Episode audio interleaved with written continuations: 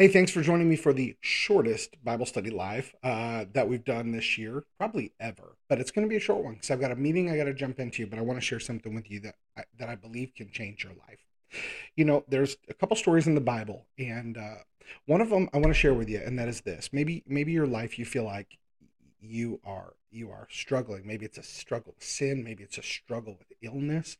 So there's this story where jesus is eating dinner at matthew's house and the pharisees are like what you doing eating with sinners and known sinners and tax collectors? And jesus says it's the sick that need a doctor not the healthy. So jesus sees sin as a sickness right? Just like any other illness we have. Fast forward time in the book of john jesus is uh, is near the pool of Bethsaida, right? And, and, there's this belief that angels stir the water, and if you can get in the water, you can get healed. And Jesus goes up to a man who who who's you know paralyzed or whatever, and he says to the guy, he says, "Do you want to be healed?" And the funny thing is, the guy starts making excuses and blaming other people for him not being well. He says, "Well, I've got nobody to carry me into the water." And when the water stirred and I try and get there, somebody else always beats me to it. What does that sound like? Right? My life is messed up because I, I my upbringing is bad. My family, you know, they, they didn't give me the right amount of love. My dad wasn't around. My mom wasn't around. Uh, I grew up abused. What, whatever the reasons are, right? That we go, I can't have a good life because blank. And it's interesting because when G- Jesus didn't ask this guy, hey, why aren't you well? He said, do you want to be? And I think oftentimes when we try and look at our problems, we fail to ask ourselves, hey, do I really want my life to be better? Jesus Jesus equated sin to sickness, so he treated it the same way that he treated a physical ailment, a sickness. He looked at it as something that, that needed to be healed. You know, at the dinner party in Matthew's house, when the Pharisees, the religious leaders were like, hey, why's he eating with them?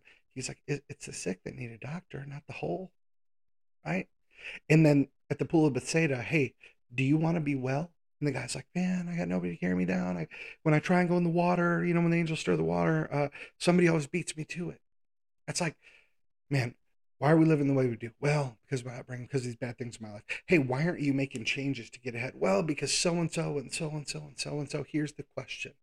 See, like the man in the pool of Bethsaida, we can make excuses. We can point to everyone else for why we're in the situations we're in. Now, I'm not saying that they don't play a part. The guy didn't lie to Jesus about saying, you know, nobody's there to carry him down. And every time he tries to go down, somebody else gets in there. But here's the thing I want, I want to encourage you with this. Jesus didn't even acknowledge the reasons for for the guy being sick. What he wanted the guy to focus on was not why, not what outside circumstances were keeping him locked down. He wanted the guy to realize First, you have to have the faith and make the decision that you want a better life. He wanted to show the guy you have the power to choose the life you're going to live from this moment on. So, what was Jesus' response? He goes, Get up and walk. Now, this guy's been laying there for God knows how long 40 years. But Jesus' response, he didn't even say, Man, I'm sorry that nobody will carry you down. He didn't even say to the guy, Well, you know, maybe you got to crawl faster, or Hey, I'll hang out with you and wait, and then I'll put you in the water. He asked the guy, Do you want to be well? And when the guy starts saying, Well, nobody this and everybody that, Jesus goes, Get up and walk. See, oftentimes we say, I wish my life was better. I wish I, I wish I wish I could get out of this cycle, uh, this generational curse. I wish I could. I wish I could put the bottle down. I wish I could stop doing drugs. I wish I could stop making adulterous choices. I wish I could get stop being addicted to porn. Put a blocker on your computer if you wish you could stop. If you want to stop drinking, you're struggling with alcohol, don't go in the liquor store. Start shopping at stores that don't sell liquor. See, God gave us an amazing brain and He gave us free will because He knew that, as Jesus said, the faith of a mustard seed can move a mountain. If we just make the choice, if we got to say to ourselves first, do I want to be made whole? Do I really want that good life? And the truth is, I, am going to share this with you guys. Some people fear stepping into that better life, stepping up to what they're capable of. And do you want to know why sometimes we we we fear stepping into that?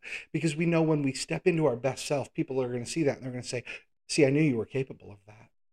I knew you were capable of that." And because of that, we know we'll be held to a higher standard. Because if we do our best and people see us at our best, they're going to expect our best. But can I tell you, you deserve to be at your best. God created you in his image, not a broken image, not an addicted image, not a weak image, and not a sick image. His image. Are you going to keep talking about the reasons you can't get healthy, the reason you can't get out of that sin cycle, the reason you can't get out of that addiction? Are you going to keep talking? Or are you going to pick up your proverbial mat, start walking? Choice is yours. What are you going to do with it? Thanks for tuning in to this short Bible study live. I love you guys. I appreciate you. And I will see you on tomorrow morning's episode. God bless you and keep you. May his face shine upon you. May he be gracious to you. And may he give you the courage to pick up your mat and walk.